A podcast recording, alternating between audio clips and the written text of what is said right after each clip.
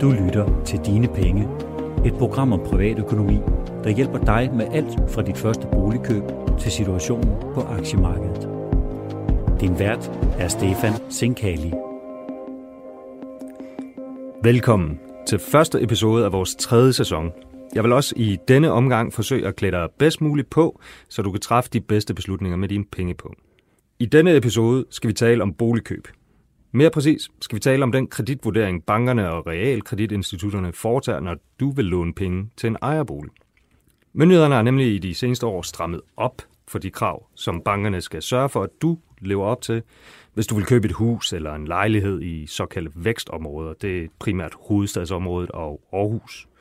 Og det kan spænde ben for finansieringen af mange håbfulde boligdrømme. Jeg har eksempelvis et, et vennepar, der på grund af de nye øh, regler øh, er 50.000 kroner væk fra at kunne købe den lejlighed til 5 millioner kroner, som øh, de ellers troede var deres næste hjem. Men regler er regler, og ofte har de en berettelse. Måske især på boligmarkedet, hvor priserne var begyndt at nærme sig de niveauer, vi så op til finanskrisen. For at gøre os alle lidt klogere på boligmarkedet, kreditvurderinger og gældsfaktor, har jeg inviteret Kurt Lillegren ind i studiet. Han er direktør i Boligøkonomisk Videnscenter. Velkommen, Kurt. Mange tak. Måske kan du starte med at fortælle lidt om de låneregler, der blev vedtaget sidste år. De låneregler, der er trådt i kraft, øh, vedrører, hvad for en type lån du kan få, hvis du skal låne mere end 60 procent af boligens værdi, og hvis din gæld er høj i forhold til indkomsten. Og det vil sige, at den såkaldte gældsfaktor over 4, det er altså den samlede gæld i forhold til din indkomst, og den samlede gæld er ikke kun boliggælden. Hvis du har billån, så skal de lægges oveni. Men hvis du har en sådan høj gæld, og hvis du skal låne mere end 60 procent af boligen, at du altså ikke har en stor opsparing øh, med dig, ja, så kan du ikke bare øh, vælge et hvilken som helst øh, lån længere. Hvis du vil have et øh, fastforrentet lån, ja, så er der øh, frit valg på alle hylder. Men hvis det er et variabelt forrentet lån, så er der en række begrænsninger. Hvis rentebindingsperioden er under 5 år, så kan du ikke få et øh, afdragsfrit øh, lån. Du kan heller ikke få et lån med afdrag. Du kan ganske enkelt ikke få et lån med en kort rentebindingsperiode. Så de tidligere så populære F1'ere, de er uden for din rækkevidde. Hvis du nu har et lån med en rentebinding på 5 år eller mere, altså for eksempel de populære F5'ere, ja, så kan du heller ikke få et lån uden afdrag. Så generelt er der med variabel rente lukket for afdragsfriheden, men så kan man jo vælge et øh, fastforrentet lån. Begrænsningerne ligger i den variable rente, og i nogle situationer kombineret med afdragsfrihed. Og hvad, hvad var baggrunden for, at lovgiverne mente, at det var nødvendigt med, med de her regler, der ligesom skulle afskærme øh, nogle låntyper øh, og, og nogle øh, ja, øh, hvad hedder det, størrelser af gæld for, for de danske boligkøbere? Jamen, det har en lang øh, forhistorie. For det er ikke de første regler, der er blevet indført. Der er faktisk øh, regler, der er blevet indført før, og som nok rammer noget hårdere. Øh, men vi har ikke set en effekt af de her regler, og derfor har myndighederne valgt at indføre dem drøbvis. Man prøver sig langsomt øh, frem, og det er noget, vi har set ikke bare i Danmark, men helt generelt i den vestlige verden. Alle EU-lande har indført denne her form for regulering, som man med et grumt fremover kalder makroprudentiel regulering.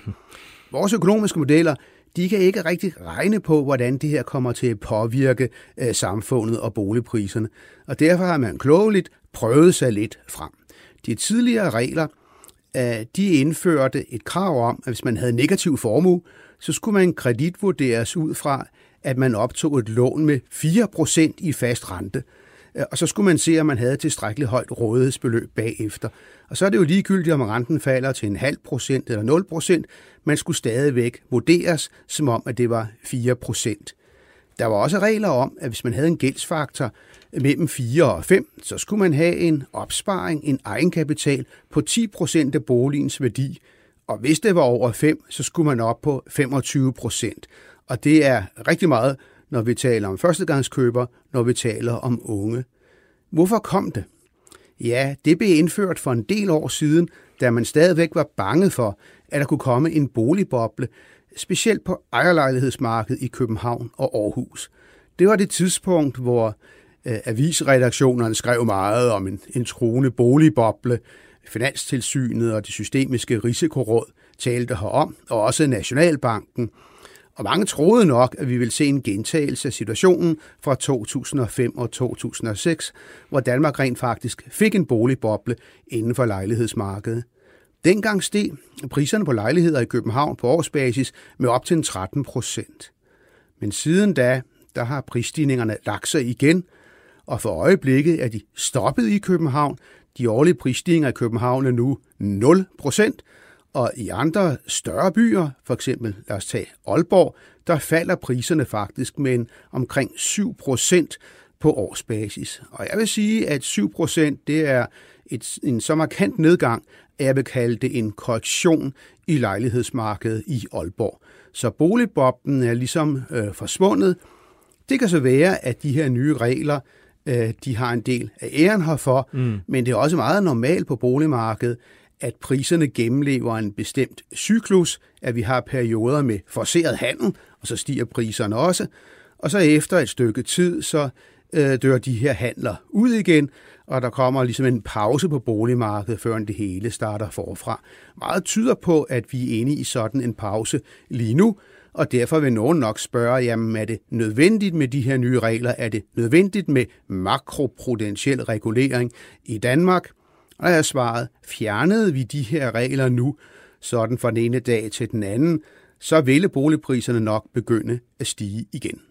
Men hvis, hvis du, som du siger, at der var, der var meget opmærksomhed for det, øh, på det for et par år siden med, med den her øh, potentielle boligboble, og vi her på avisredaktionerne og hen i Nationalbanken og i Finanstilsynet også øh, snakket om det, og at man så begynder at indføre den her nye lovgivning, øh, vil det så også sige, kan man forestille sig, at de her låneregler bliver ændret, som du selv siger, altså til det mere, øh, øh, altså at der bliver løsnet op for den, i, i takt med, at man ikke ser en, en øh, prisstigning i de kommende år? Makroprudentiel regulering, ja, det er et forfærdeligt mm. øh, udtryk. Det er taget direkte fra engelsk. Det er derfor, det lyder så underligt på dansk. Det er noget nyt. Det er nyt i den økonomiske politik. Der er ikke så meget forskning i det. Vi har ikke praksis omkring det. Mit bud er, at der vil komme lempelser, i hvert fald i nogle lande. Der har været en ret ophidset diskussion om de her ting i et par af de lande, der startede tidligt med at indføre denne her form for regulering. I det øjeblik, at boligpriserne direkte begynder at falde, og folk mister penge, og byggeriet begynder at gå ned, og der bliver arbejdsløshed, ja, øh, så skal der en stærk ryggrad til for at stå imod. Og så er spørgsmålet også, om det her ikke skal bruges i takt med konjunkturerne, i hvert fald for en del af reglernes øh, vedkommende. For eksempel er det jo lidt mærkeligt, hvis vi ser på de særlige regler omkring kreditvurdering ud fra 4% fast rente, at man har lagt sig lige netop på 4%. Det bærer præg af det her, det er noget, der er tænkt for en del år siden, og der har været påvirket af noget af det historiske tankegods, som aktørerne har haft med sig. I gamle dage troede vi jo på, at renten vil vende tilbage til sådan et normalt niveau, nok omkring øh, 4 procent med et fint økonomudtryk igen, mean reversion, det vil komme tilbage til det, der var gennemsnittet af tidligere. Men nu må vi så bare sige, at tidligere er gået hen og død i mellemtiden, og lige i øjeblikket, der er, er renten under pres nedad. ECB har netop sat renten ned nu på ny, og øh, de fleste renteanalytikere er enige om, at der kommer til at gå mange år, før at vi for alvor kommer til at se øh, nogen væsentlig øh, rentestigning. Så de 4% er lidt mærkelige. Hvorfor skal det være 4%? Hvorfor er det for eksempel ikke 2,5 eller 3%?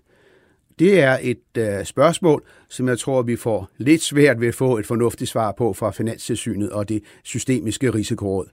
Men det er vigtigt ikke bare at give los, fordi som sagt, så har vi ikke nogen modeller, der kan regne rigtig godt på, hvad der så sker.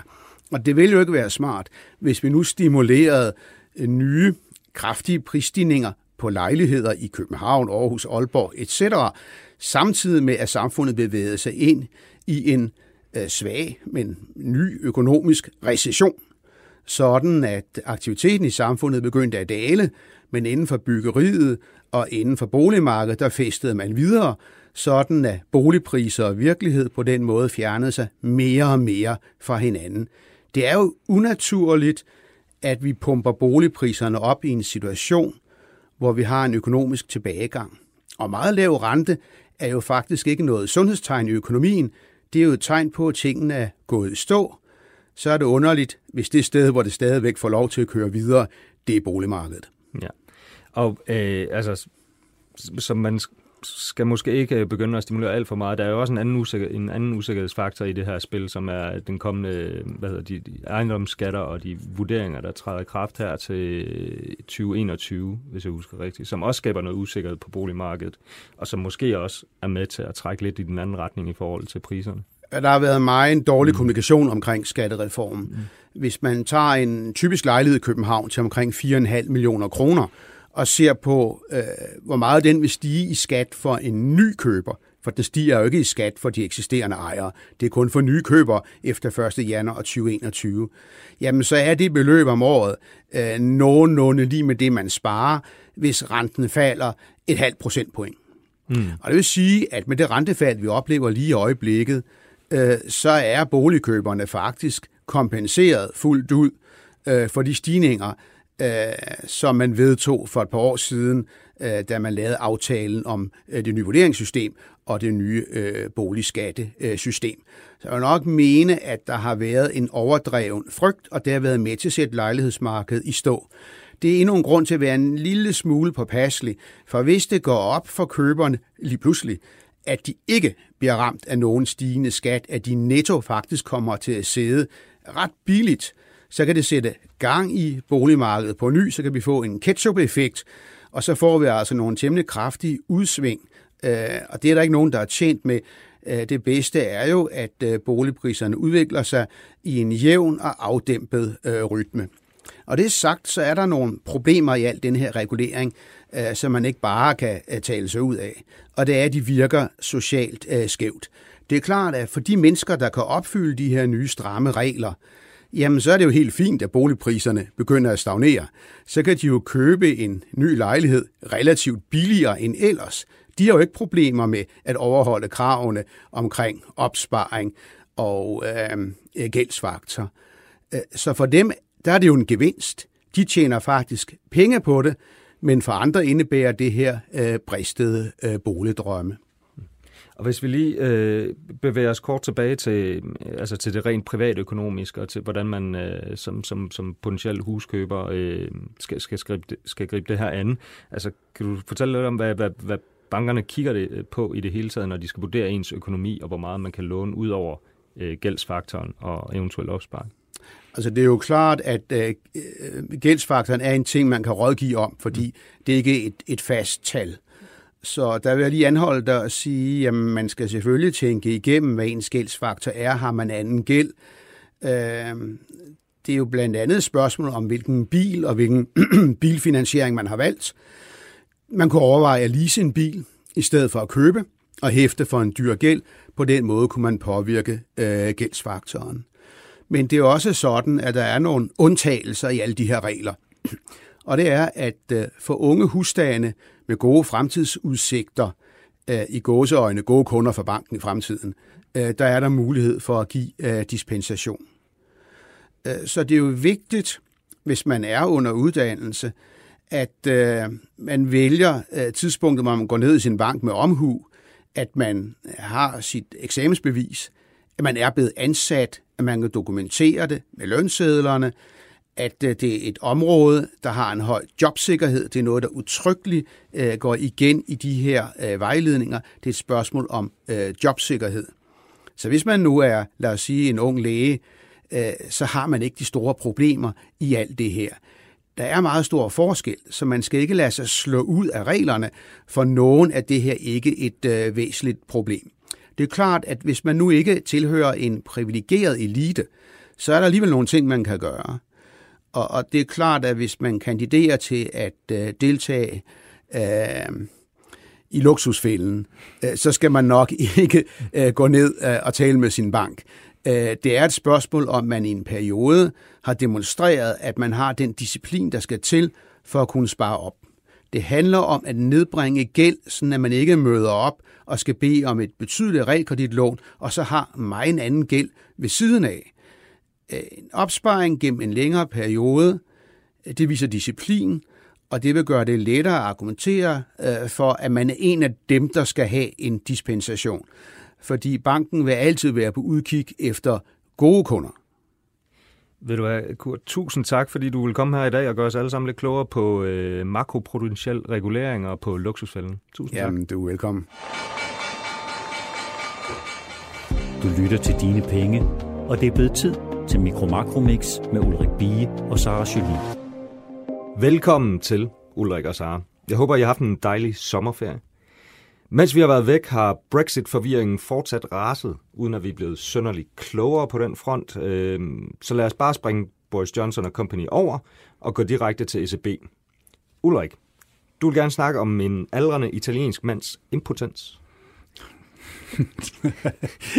tak, øh, Stefan. Så tager vi den derfra.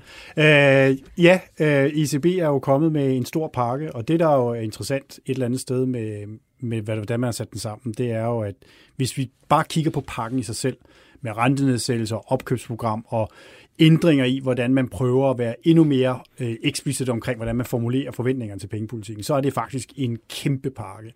Og når vi ser på, øh, hvordan den blev taget imod, så var det sådan lidt et, øh, et skuldertræk. Selvfølgelig var en del pris ind, men det ændrer ikke på, at øh, ECB's evne til at skabe begejstring og tænker, nu ændrer vi det på, hvordan verden ser ud.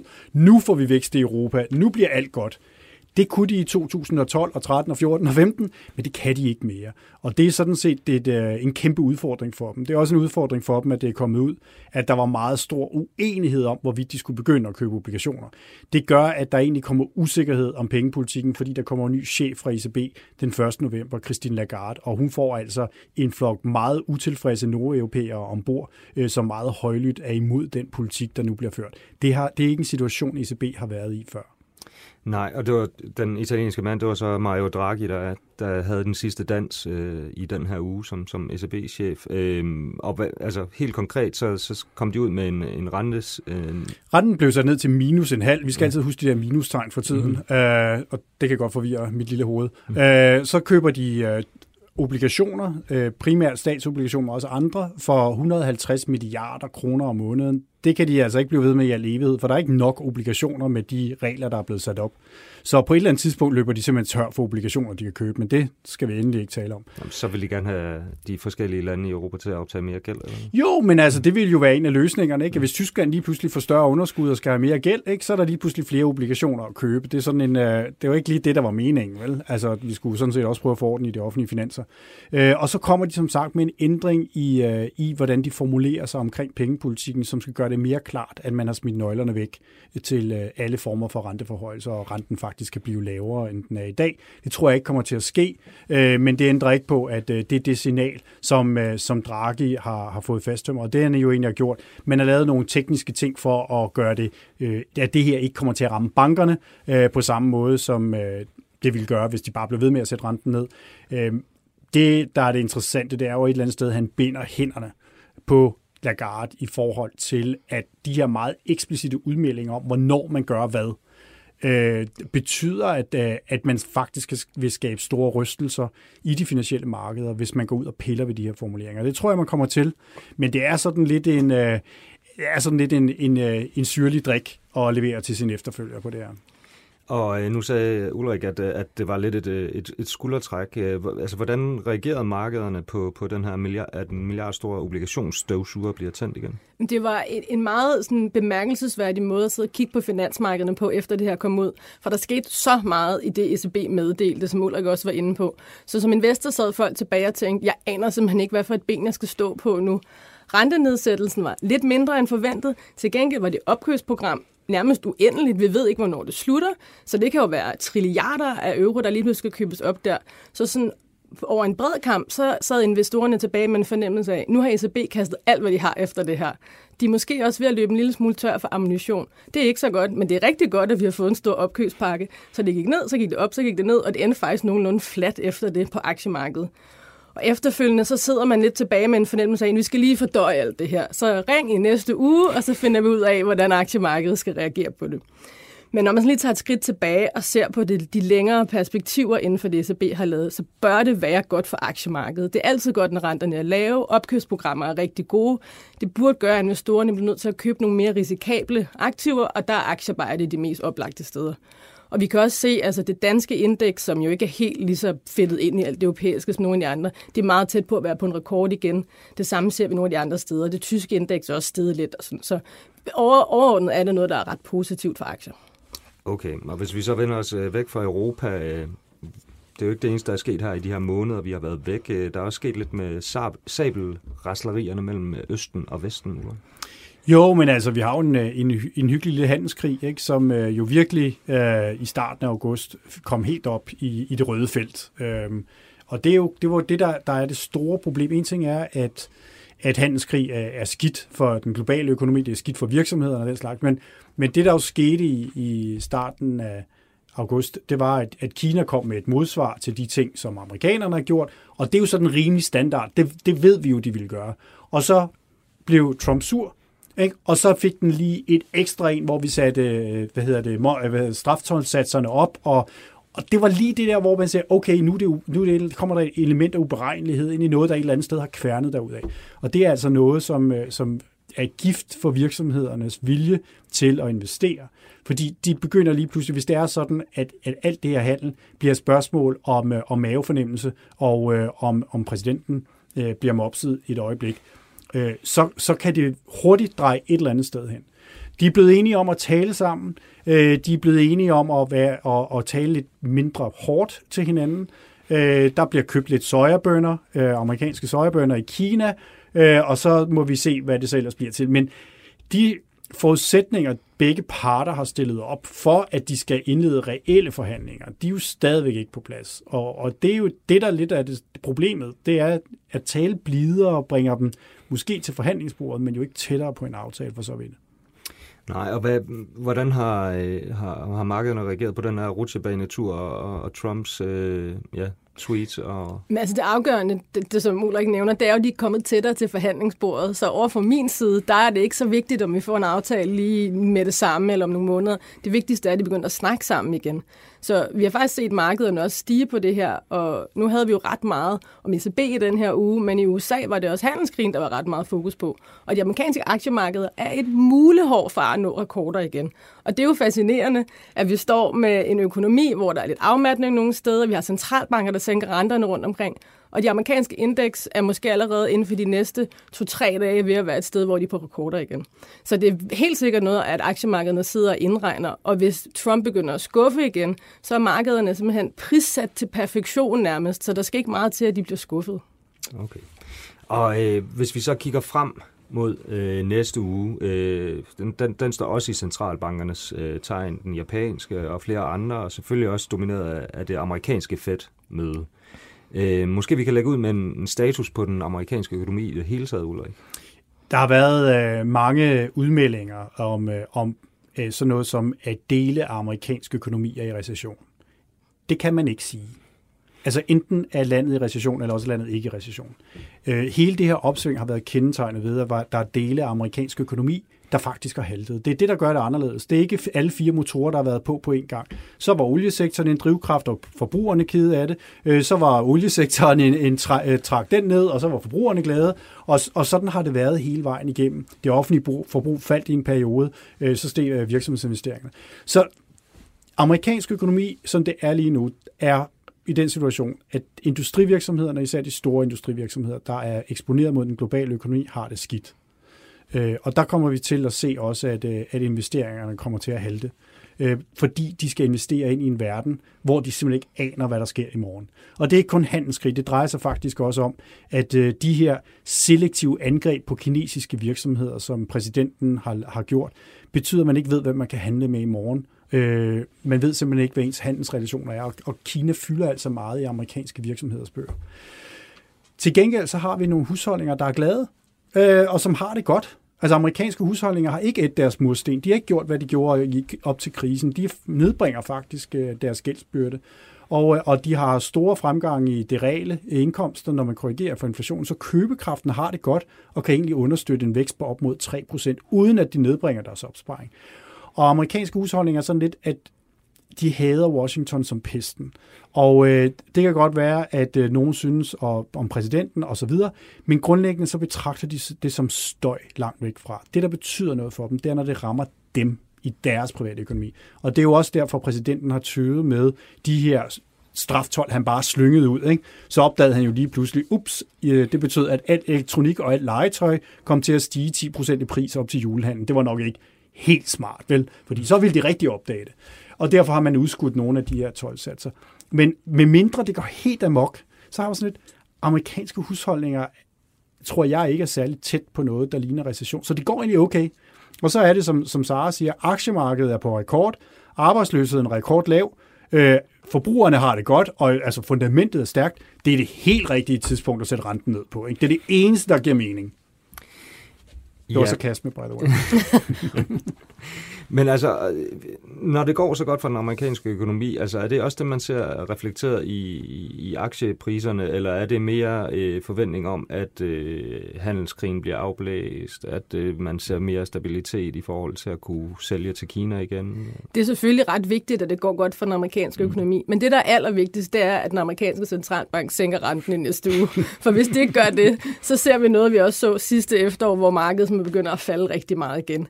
Vi forventer meget, meget stærkt, at de sætter renten ned i næste uge, øh, og det er ligesom, det er en done deal. Det, der er afgørende, det er, hvad de så siger om fremtiden. De næste par måneder har de tænkt sig at sætte renten ned igen senere i 2019. Kommer der flere rentenedsættelser i 2020.